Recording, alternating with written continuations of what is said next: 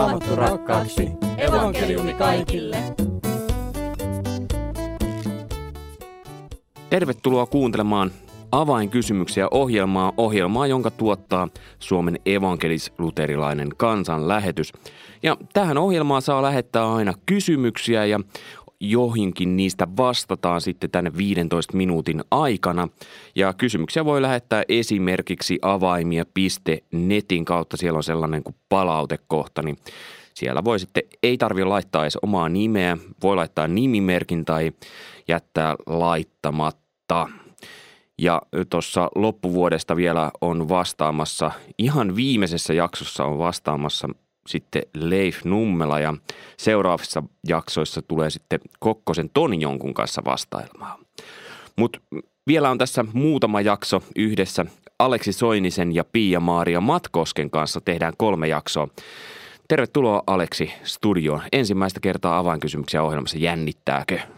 Kiitos. Tota, no pikkusen ehkä sillä sopivasti.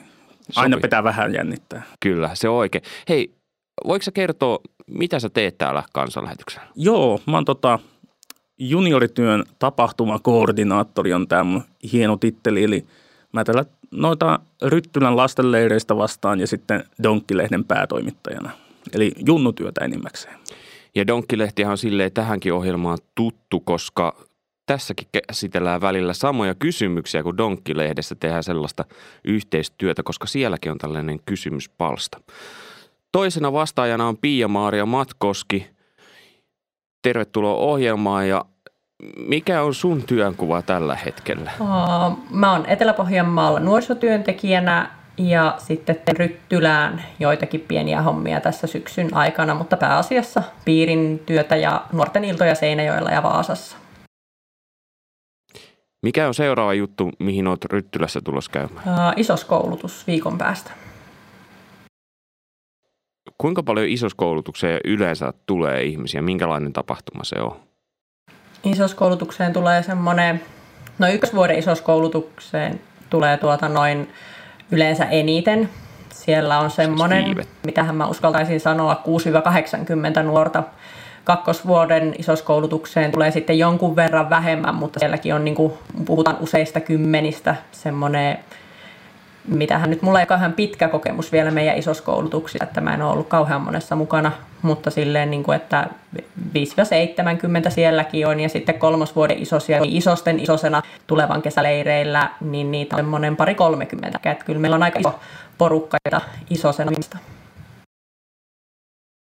Hei, mennään tämän kertaiseen kysymykseen ja kysymyksenähän on, miten vahvistaa Jumala suhdetta?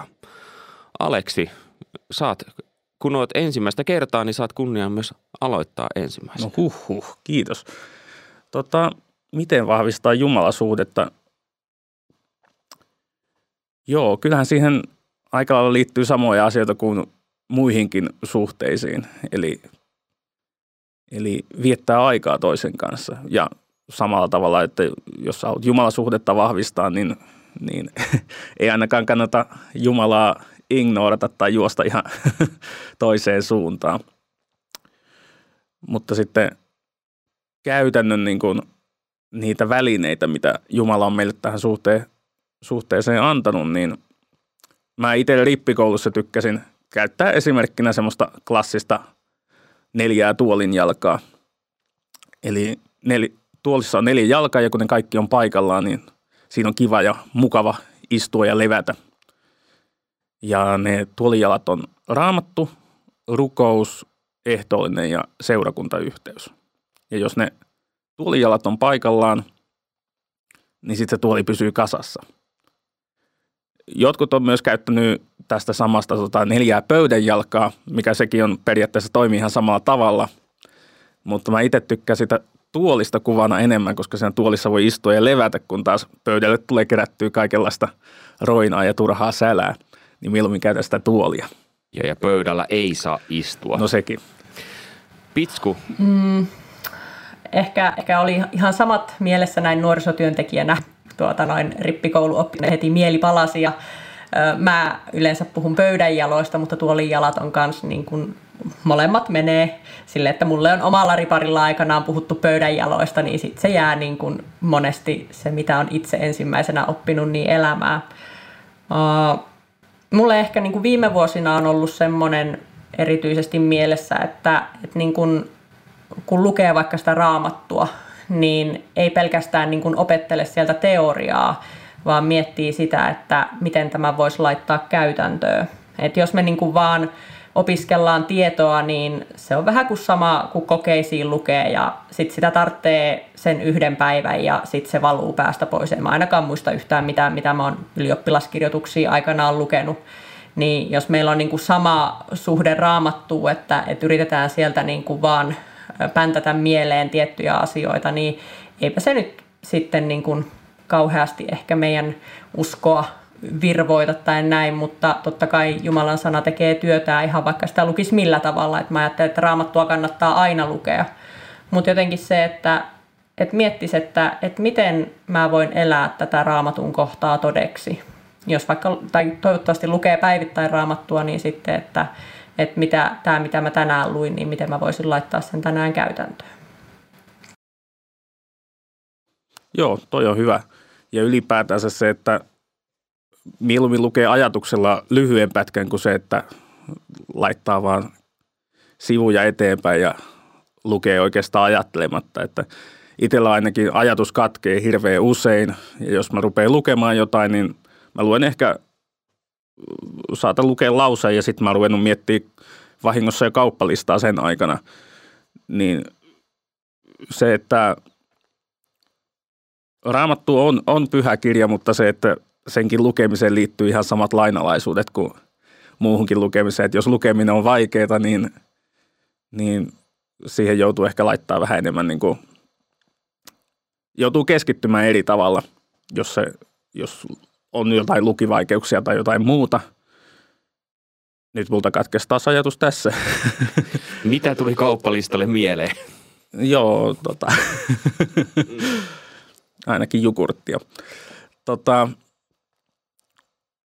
ei, nyt, nyt tuli ihan, tämä ei lähti haittaa. eri suuntaan kuin mitä mulla ei oli ajatuksena. Koska, koska mulla tuli mieleen kuitenkin se, että äh, jos me ajatellaan, miten voidaan vahvistaa, niin te olette, sä oot junnutyössä mukana ja sä oot nuorisotyössä, niin mitkä junioreilla ja nuorilla on tavallaan haasteena siinä, jos sä voit Aleksi aloittaa? Mitkä on haasteina? No tota,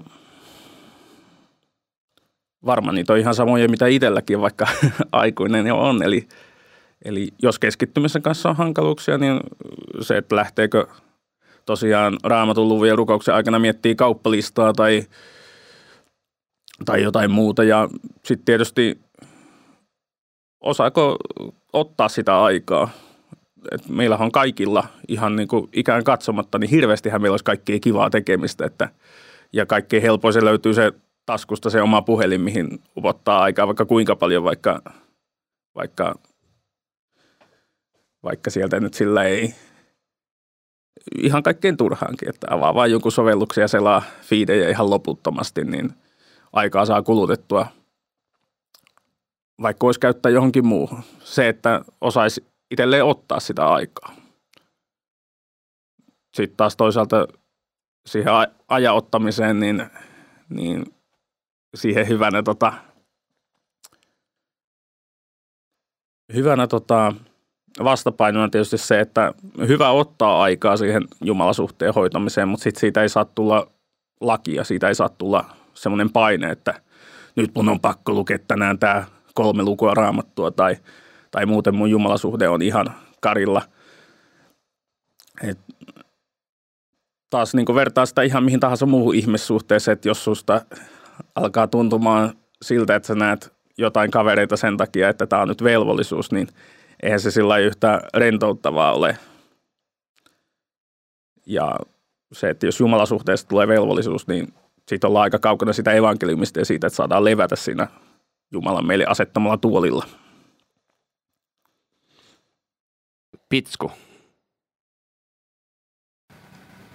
tuo just mitä Aleksi sanoi tuosta, että, että jos niin ottaa semmoisen, että mun on pakko vaikka lukea sitä raamattua se kolme lukua päivässä, niin mä oon itse miettinyt paljon sitä, että, että me tarkoitetaan hyvää, mutta ehkä me sanotetaan väärin, kun me sanotaan, että rukoilee edes viisi minuuttia päivässä tai rukoilee edes kymmenen minuuttia päivässä, niin jotenkin sitten helposti tulee kiinnitettyä huomio siihen, että okei, okay, että mä otan tämän ajan rukoukseen ja että niin kauan mä oon niin kuin Jumalan kanssa. Mutta sitten tavallaan, jos on ihan ulalla, että no miten tässä Jumalan kanssa ollaan, niin Oletteko ollut joskus vieraan ihmisen kanssa hississä jumissa 10 minuuttia, on muuten pitkä aika.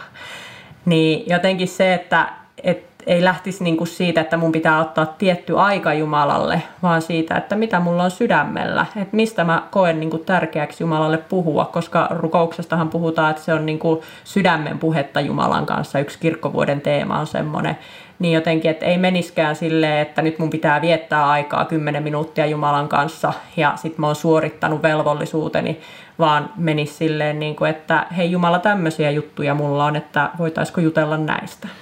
Hei, yksi asia, mitä mä mietin, jos mä ajattelen seurakuntaa ja Jumalan palvelusta, niin sehän monesti koostuu, että siellä on lapset ja sitten siellä on aikuiset.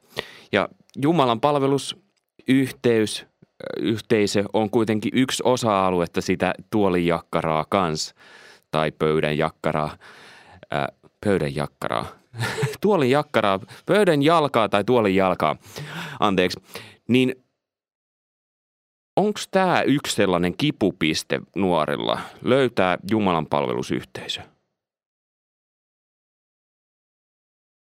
Ja mitä sen eteen pitäisi tehdä? Aleksi.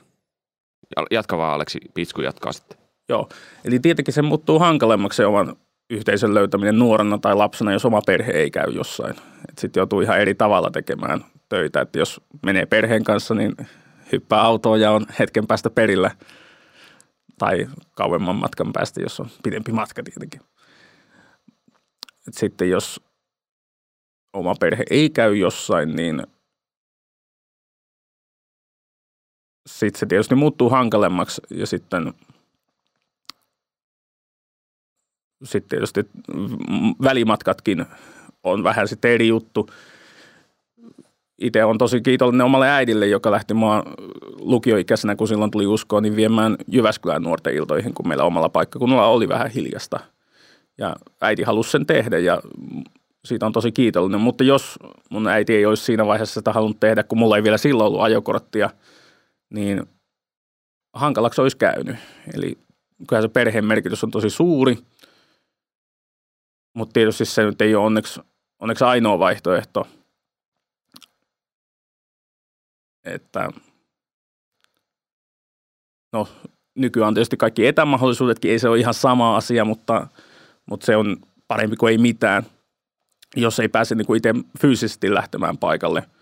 Sitten tietysti se, että miten löytää se oikea paikka, niin kysellä muilta tutulta uskovilta, kysellä nuorisotyöntekijältä, että mikä se oma paikka voisi olla – Hei, tähän loppuu vielä kiitos ensinnäkin Pia-Maaria Matkoski ja Aleksi Soininen, kun olitte paikalla. Mutta ihan viimeisimmäksi, Aleksi, koska sä olit ensimmäistä kertaa, niin kolme sanaa, jotka tulee mieleen. Miten vahvistaa jumalasuhdetta? Kolmella sanalla vastaaminen on vaikea, vaikeaa, kun aluksi vastasi neljällä sanalla tai tuolijalalla. Ei niistä oikein mitään voi jättää pois, mutta levosta Jumalan kanssa. Kiitos ja muistetaan ne tuolin jalat myös. Muistakaa lähettää kysymyksiä avaimia.netin palautelomakkeella. Minä olen Mika Järvinen ja sanon moi moi. Raamattu rakkaaksi, evankeliumi kaikille.